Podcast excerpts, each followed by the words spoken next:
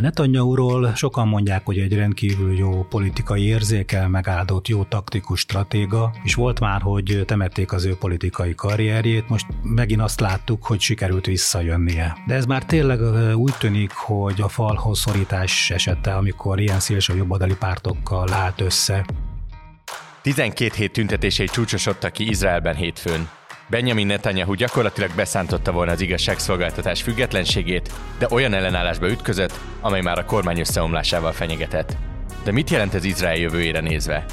A mai adásban összefoglalunk mindent, amit az elmúlt napok és hónapok izraeli fejleményeiről tudni érdemes. Ebben segít nekem Keresztes Imre, a há vé gé hetilap világrovatának újságírója, üdvözöllek. Köszöntöm a hallgatókat. Én Nagy Iván László vagyok, ez pedig a Fülke, a hvg.hu közéleti podcastja. Félő, hogy az ultranacionalista fordulat sebet ejt az izraeli demokrácián. Ezt írta tavaly novemberben, amikor Benjamin Netanyahu visszatérhetett a hatalomba, kormányt alakíthatott, koalíciót kötve a radikális jobboldallal. Mielőtt még végigvesszük, hogy pontosan milyen reformtervekkel lőtte lábon magát most Netanyahu, össze tudnád foglalni, hogy kik a főszereplői ennek a történetnek? Kikkel szövetkezett, kikkel állt össze a miniszterelnök, és miért mérföldkő, hogy ilyen koalíció alakult Izraelben? Tehát Netanyahunak ez a, jól emlékszem, akkor az ötödik kormánya, ő a leghosszabb ideje hatalmon lévő izraeli, izraeli miniszterelnök. Ezúttal, vagyis ugye tavaly szélső jobboldali, nacionalista, vallásos, ortodox pártokkal alkotott koalíciót, ami korábban nem fordult elő. A legelső kormányát centrista szövetségesekkel hozta létre, aztán vallásos jobboldali pártokkal, de most olyan kis pártok, illetve nem is annyira kis pártok már vannak ebben a koalícióban, amelyek nyíltan arab ellenesek, rasszisták, vagy amelynek vezetőjét korábban terrorizmus vágyával például elítélték. Tehát ez mindenképpen mérföldkő volt Izrael történetében, még akkor is, hogyha az elmúlt évtizedekben az izraeli közvélemény és társadalom egyértelműen jobbra fordult, jobbra tolódott, többségben vannak a jobboldali szavazók, de ezt a kormányt akár nyugodtan nevezhetjük szélső jobboldali kormánynak is, melyben a legmérsékeltebb erő a Likud, a Netanyahu által vezetett Likud párt. Ugye ezt említettem, hogy decemberben állt össze ez a kormány, januárban láttak munkához, és ennek az ő programjuknak volt része az igazságügyi rendszer reformja. Viszont azt érdemes itt leszögezni, hogy Izraelnek nincsen írott alkotmánya. Mit jelent ez a gyakorlatban? Hogy néz ki egyébként a hatalmi ágak viszonya, és hogyan nyúlt volna bele ebben Netanyahu? Miről szólt volna az az igazságszolgáltatási reform, amiről itt szó van, és ami a megmozdulások középpontjába került? Igen, Izraelnek nincs írott alkotmánya, mert az alapítók valószínűleg helyesen úgy gondolták, hogy igazán nagy erőfeszítést ebbe azért nem is érdemes tenni, mert alapvető kérdésekben nem tudtak volna egyetérteni a, a legkülönfélébb közösség létrejött, fiatalon létrejött ország. Ugye világiak, vallásosok, ortodoxok, és így tovább, és így tovább. Hogy csak egy, egy sarkalatos pontot érintsek, például az állam és a vallás szétválasztása. Ez a mai napig nincs rendezve Izraelben. A, az esküvőket például a rabbinátusok intézik, tehát ha egy rabbinátus nem adja áldását mondjuk egy frigyre, akkor a fiatalok kénytelenek mondjuk Ciprusra menni és összeházasodni. Helyette van négy alaptörvény, mert azért próbált alapvető értékeket, alapvető jogi ö, szentenciákat megfogalmazni. Eddig úgy tűnt, hogy az izraeli jogrendszer azért alapvetően erős, annak ellenére, hogy évtizedeken keresztül inkább a, a, a liberális, világias, középutas, baloldali nézetek alapján hozták meg a döntéseiket, ami nagyon sok esetben sértette a vallásos ortodox közösségek érdekeit, például a kötelező katonai szolgálat alóli felmentésükkel kapcsolatban, vagy amikor döntést hoztak mondjuk egy gázai vagy ciszjordániai zsidó telep megszüntetése, engedélyeztetése kapcsán, és most ez a rendkívül jobboldali és, mint említettem, vallásos ortodox pártokkal teletűzdelt koalíció gyakorlatilag az ászlajára tűzte úgymond a reformot, az igazságszolgáltatás átalakítását. Ennek az egyik lényege, hogy az alkotmánybíróságként is működő legfelsőbb bíróság összetételét és a bírók kinevezését végző bizottságban alapvetően a mindenkori kormány élvezhesse a többséget. A másik, hogy a parlament egy egyszerű többséggel bármilyen alkotmánybírósági végzést meg tud semmisíteni. Így gyakorlatilag az alkotmánybírói jogkör szűnik meg, hiszen ha a parlament mondjuk egy olyan törvényt hoz, amely ellenkezik a törvényekkel, az emberi jogokkal, akkor azt az alkotmánybíróság már nem tudná megsemmisíteni. Szóval... Lévén ez nagyon leegyszerűsítve, ez azt is jelenti, hogy gyakorlatilag aki kormányon lenne ennek a döntésnek az értelmében Izraelben, az gyakorlatilag korlát nélkül maga dönthetne egy törvény alkotmányosságáról, hiszen felülírhatja egy egyszerű többséggel azt, amit a bíróság határozott. Pontosan így van. És ennek az egésznek van egy másik, nagyon sok vita folyik egyébként Izraelben arról, amit a Netanyahuék állítanak, hogy a legfelsőbb bíróságnak és általában a bíróságoknak Izraelben túlhatalma van, egy irányban döntenek, centrista, baloldali, liberális irányban. Így nagyon sokan, akik egyébként nem Netanyahu pártiak, egyetért azzal, hogy valami változtatásra szükség van, de ez nem csak Izraelben, hanem az egész világ több pontján, az u es á-ban, Lengyelországban is lehet látni, hogy terítékre kerül az, hogy pontosan kik és hogyan nevezzék ki a harmadik hatalmi ág, az igazságszolgáltatás képviselőit. Még egy dolgot hadd mondjak a reformokkal kapcsolatban.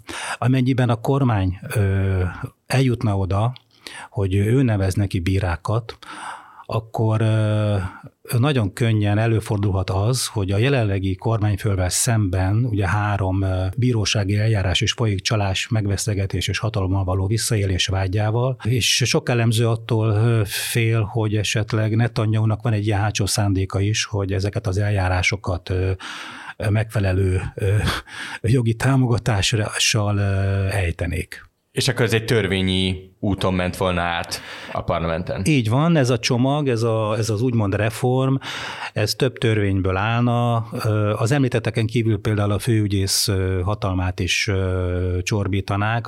Csak egy érdekes megjegyzés egyébként, hogy a Netanyahu elleni vádemeléseket az a főügyész hagyta jóvá, akit egyébként maga Netanyahu nevezett, nevezett ki még korábban. Azért is mostanra érkeztünk el ennek a szembenállásnak egy, egy, egy újabb tetőfokára, mert ez a hét lett volna, amikor benyújtották volna ezt a törvénytervezetet, az, az, a csomagnak az első törvénytervezetét a parlamentnek. Izraeli parlamentben ahhoz, hogy egy tervezet törvényé váljon, három olvasatban kell elfoglalni. Az elsőn már megvolt, így a második és a harmadik gyakorlatilag csak formalitás kérdése lett volna. Világos, és ahogy ezt a bevezetőben említettem, ahogy ez januárban történt, az követően tizenkét hét, három hónapnyi tiltakozás hullám követte azt a programpontot, ami, ami az igazságszolgáltatás átalakításáról szól. Kik szólaltak fel a javaslat ellen, kik voltak azok, akik kimentek tüntetni az utcára, és mi volt a nemzetközi visszhangja ennek az átalakítási tervezetnek? Gyakorlatilag azóta tüntetnek, hogy ez a kormány hivatalba lépett, tehát tényleg az három hónapja folyamatosan kint vannak az utcán, tíze, tízezrek, százezrek. Alapvetően a, a centrista, a baloldali erők, de valószínűleg vannak a tüntetők között olyan jobboldali érzelmű emberek is, akik szerint ez az átalakítás már az izraeli demokráciát támadná. Ugyanakkor van egy másik olvasata is ennek a dolognak, hogy a baloldali centrista erők képtelenek megemészteni a vereséget, és a demográfiai trendek azt mutatják, hogy a felmérések szerint az izraeli szavazók hatvanöt százaléka jobboldali, plusz a születési arányszám az ortodox közösségekben messze a legmagasabb. Tehát az az erodálódás a baloldalon, ami az elmúlt évtizedekben megfigyelhető volt, ez valószínűleg tovább fog folytatódni. Viszont azt mindenképp még egyszer hangsúlyozni érdemes, hogy nagyon sokan ellenzik ezt a kormányt, jobb oldalról, nacionalista jobb oldalról is, amelyek egész egyszerűen szintén úgy vélik, hogy ez a reform nem jó Izraelnek, és eleve nem fogadják el a korrupcióval vádolt Netanyahut. És külföldön hogyan reagáltak erre? Ja igen, külföldön. Joe Biden amerikai elnöktől kezdve nagyon sokan intették Netanyahut arra, hogy ezzel vigyázzon, kössön kompromisszumot, tárgyaljon. hagyjon időt a társadalmi párbeszédre ebben az ügyben, és egyébként érdekes, hogy amikor tegnap végül is meghátrált, egy rövid nyilatkozatot tett, és azt azzal fejezte be, hogy lehetőséget kell adni a párbeszédre. És egyébként menet közben mi történt az izraeli kormány, mennyire volt legitim, mennyire tudtak úgy működni, hogy közben ilyen szintű társadalmi ellenállással néztek szembe? Hogyan kommentálták azt, hogy tényleg százezrek vannak kint az utcákon hétről hétre? Hát miközben ugye a tüntetők és az ellenzék a demokrácia elleni támadásként értékeli ezt a, ezt a tervet, a kormány azt mondja, hogy anarchia kezd el uralkodni Izraelben, és legfőképp azok a miniszterek, akik a szélsőjobboldali kisebb pártokat képviselik, köztük a pénzügyminiszter vagy a nemzetbiztonsági miniszter, ők viszont úgy vélik, hogy a tüntetők támadják a demokráciát, hiszen ez egy választás útján hatalomra jutott kormány. Mindenki azt kérte Netanyahutól, hogy, hogy gondolkodjon, és, és, és valamiféle párbeszédet kezdjen, és jusson a kompromisszumra az igazságszolgáltatás átalakítása terén.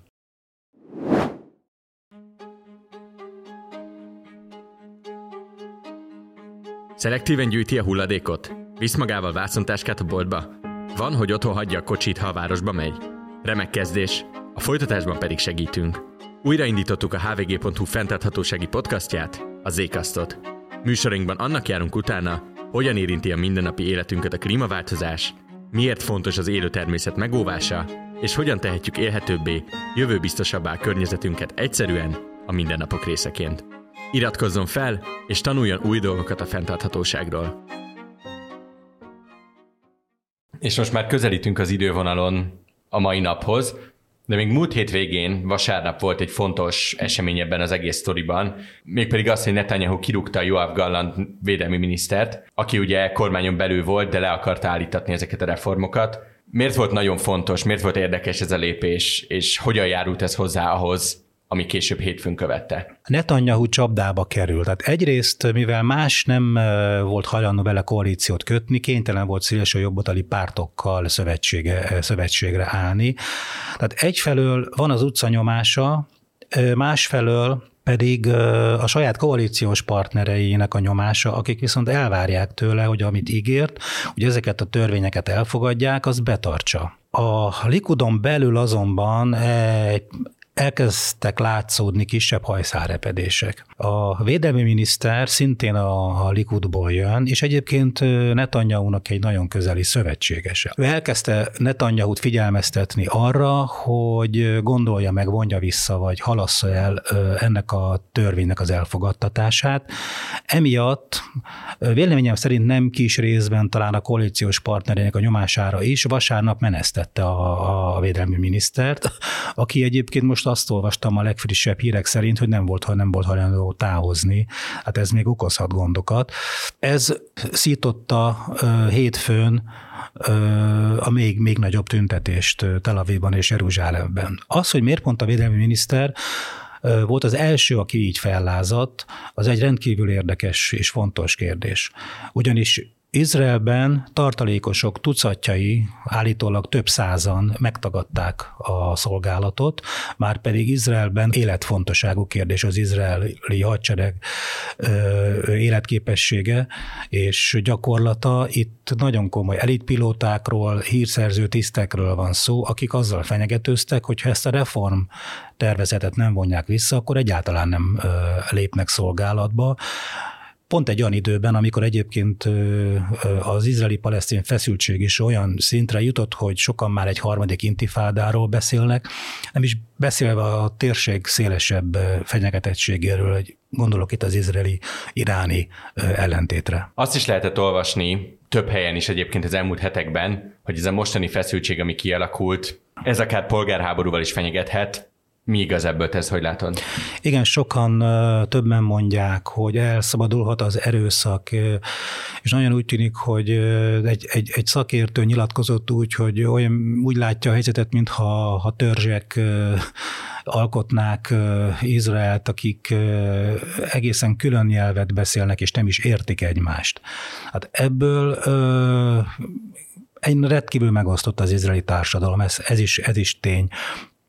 És vannak, akik attól félnek, hogy tényleg erőszak lehet úrrá, akár polgárháborút is szoktak emlegetni. Sokan fölemlegetik azt, hogy ő, ugye volt már olyan izraeli miniszterelnök Itzhak Rabin személyében, akit egy szélsőséges izraeli lőtt le egy gyűlésen. Személy szerint azt gondolom, hogy ettől még Izrael messze van, de a működő képességét ez a szembenállás mindenképpen veszélyezteti. Hétfőn a Hisztadrúdszak szervezet már általános sztrájkkal fenyegetőzött, és az izraeli gazdaságnak oly fontos high-tech ipar képviselői is jelezték már, hogy konkrétan tetten érték a tőkekivonást, és azt, hogy lelassult ebbe a rendkívül export szempontból is rendkívül fontos ágazatba a, beruhá, a külföldi beruházás. Egyébként mindazt, ami ezekben a hónapokban történt, Magyarországról milyen visszhang követte? Mi történt mondjuk például a magyar-izraeli kapcsolatokban ez idő alatt, amikor egy olyan kormány került hatalomra Izraelben, amely ideológiailag nem áll távol a magyar kormánytól, mégis hasonlóan a magyar kormányhoz nemzetközileg, főleg a nyugati világban nem örvendett nagy népszerűségnek az a fajta mentalitás, amellyel Netanyahu és a koalíciós partnerei átvették a hatalmat. A magyar kormány és Orbán Viktor közel áll Benjamin Netanyahuhoz, és hát az egyik legérdekesebb ebből a szempontból az szerintem, hogy ugye megint meglebegtették, hogy a magyar nagykövetséget Tel Avivból Jeruzsálembe költöztetik, ami hát ugye azért érdekes, mert többé-kevésbé eddig volt egy nemzetközi konszenzus, hogy addig nem költöztetik át az Izrael diplomáciai kapcsolatban lévő országok a, a missziójukat Jeruzsálembe, amíg meg nem születik az izraeli-palesztin megállapodás. Hát ez most messzebb van, mint valaha. Úgy tűnik, hogy ha ez megtörténik, akkor Magyarország is azoknak a sorát követi, akik az izraeli-palesztin konfliktustól teljesen függetlenül megteszik ezt a lépést. És akkor már beszéltünk arról, hogy hétfőn csúcsosodtak ki ezek a tüntetések, és ezek kényszerítették arra a Netanyahut, hogy valamelyes hátralépjen ebben a történetben. Pontosan mit ígért meg a reform módosításával kapcsolatban a miniszterelnök hétfő délután? Hát a módosítás nem ígért, elnapolta azt, hogy a parlament elé kerüljön a törvénytervezet, de nem sokkal, alig két-három héttel azt ígérte a szélső jobboldali szövetségeseinek cserébe halasztásért, hogy a parlament következő húsvét utáni ülésszakán szavazásra bocsátják ezt a törvénytervezetet. Tehát csak lényegében csak elnapolta ezt a, ezt a problémát, elodázta ezt a problémát. Arról, hogy kezdődtek-e, vagy kezdődnek-e tárgyalások a reformtervezetről a két tábor között, egyelőre még nem, nem érkeztek hírek. És te hogy látod, hogyha újra összeül a parlament Izraelben, akkor össze fog állni a kormány többség emögé a javaslat mögé? Tehát tényleg tökéletes frakciófegyelemmel meg fogják szavazni? Vagy van olyan koalíciós partner, aki azt fogja mondani, hogy talán a saját érdekében, de inkább nem támogatja ezt a döntést? Legfeljebb a Likudon belül lehet egy-két olyan törvényhozó, aki talán nem támogatja ezt a törvényt. Hírek szerint nem sokan lehetnek ketten-hárman, ami azt jelenti, hogy a százhúsz fős Knessetben hatvannégy mandátuma van a koalíciónak, tehát még mindig át tud simán menni a parlamenten ez a törvény. Netanyahu azért került csapdába egyébként, mert ha meg nem fogadtatja el ezt a törvényt, akkor nagyon valószínű, hogy ez a koalíció is borul. Tehát magyarán kicsit most harap vissza az, hogy a szélső jobban szövetkezett azért, hogy újra kormányfő lehessen. Igen, azt gondolhatta talán, hogy majd neki sikerül a szél, ezt a szélső jobboldalt is úgy kordában tartani, rövid pórázon tartani, hogy a ö, hatalmát megtarthassa. Ö, sokan gondolják úgy, hogy ez, ez nem sikerül neki, és politikai öngyilkossággal ér fel, hogyha elodázza, vagy végleg elhalasztja a döntést, mert akkor a szélső jobboldali partnerei nagy valószínűséggel kilépnek a koalícióból, ami megint egy újabb választást fog eredményezni, ez már lassan, ha jól emlékszem, a hatodik lesz körülbelül négy éven belül. Tehát magyarán jelen pillanatban nemhogy ennek a történetnek nem látjuk a végét, hanem az izraeli belpolitikai stabilitástól is messzebb vagyunk, mint akár decemberben voltunk. Igen, jelen pillanatban úgy tűnik. Tehát ha a Likud, Netanyahu és az ellenzék nem képes a párbeszédre, nem képes kompromisszumot kötni, akkor, akkor nagyon, nagyon nehéz bármi kedvező fejleményt feltételezni a továbbiakban. És hát olyannyira, hogyha ha szélsőséges, és ahogy fogalmaztál, akár rasszistának is nevezhető erők vannak hatalmon, akár csak kisebb koalíciós partnerként Izraelben, akkor még kevésbé fog csillapodni a feszültség Palesztinával. Mi jellemzi most egyébként ezt a viszonyt? A Netanyahu kormányzás három hónapjában hogyan eszkalálódott a konfliktus, és hova futhat ez ki, hogyha nem változik sem az attitűd, sem az a vehemencia, amellyel viszik előre az egyébként szélsőséges, szélsőjobboldali törvényjavaslatokat? Az elmúlt három hónapban tovább romlott a feszültség Cisjordániában. Meg kell azt is mondani persze, hogy ez nem a Netanyahu, a legutóbbi Netanyahu kormány ide, ideje alatt vált ennyire feszülté a helyzet, hanem már jó egy éve tart ez a folyamat. Viszont tovább eszkalálódik a helyzet. Szaporodnak a, a palesztin merényletek, szaporodnak az izraeli rajtaütések, olyan fiatalokból álló palesztin szervezetek bukkannak fel, amelyek A, az úgymond hagyományos palesztin szélsőséges szervezetektől, mint a Hamászt, függetlenek, és sokan attól tartanak, hogy hamarosan kitör majd a harmadik intifáda. Izraeli oldalról viszont a telepesek érzik egyre bátrabbaknak magukat, hiszen az őket képviselő pártok bent vannak a, a kormányban, amely nek szintén célja az, hogy a Cisjordániában élő telepesek az izraeli jogrend és közigazgatás alá tartozzanak. Ugye Cisjordánia megszállt terület, a hadsereg irányítja, és tehát nem ugyanaz a közigazgatás, mint Izraelben magában. És az is a feszültséget növeli, hogy a, ezek a szélsőjobboldali pártok egyértelműen a telepek bővítése mellett szállnak síkra, méghozzá olyan posztok, táborok legalizálását is követelik, amelyeket amúgy a korábbi izraeli kormányok illegálisnak tartottak. A palesztinok viszont úgy vélik, hogy egyre jobban lehetetlenné teszik egy életképes palesztin állam létrehozását. Gyakorlatilag ők azt állítják, hogy egy apartheid rendszer jön létre abban az értelemben, hogy, hogy a palesztin településeket elvágják egymástól. És végezetül azt hadd kérdezem meg, hogyan értékel ezt az egész helyzetet Netanyahura nézve? Van-e bármi csoda, amit ő itt még kieszközölhet? Vagy ez az elmúlt három hónap elindította egy olyan lejtőn az ő politikai karrierjét Izraelben, amely nem csak rákáros, hanem az egész országra káros, és így vagy úgy, de véget fog érni magától. Netanyahuról sokan mondják, hogy egy rendkívül jó politikai érzékel megáldott, jó taktikus stratéga, és volt már, hogy temették az ő politikai karrierjét, most megint azt láttuk, hogy sikerült visszajönnie. De ez már tényleg úgy tűnik, hogy a falhoz szorítás esete, amikor ilyen szélső jobboldali pártokkal állt össze. A, a politikai krízisnek a megoldása egyébként borzasztóan egyszerű lenne, hogyha a Likud például egy más vezetőt választana. Mert akkor azok a politikai erők a másik oldalon, hadd nevezem így, hogy a Netanyahu ellenes oldalon, mert itt már nem csak centrista és baloldali erők, hanem, hanem jobboldali, nacionalista pártok is vannak, simán összeállnak a Likuddal. Le- lehet egy a legutóbbi választások alapján egy, egy olyan életképes koalíciót összekovácsolni, amelynek akár hát ha nem is kétharmados, de, de abszolút meggyőző többsége lenne, ami Izraelben igen ritka.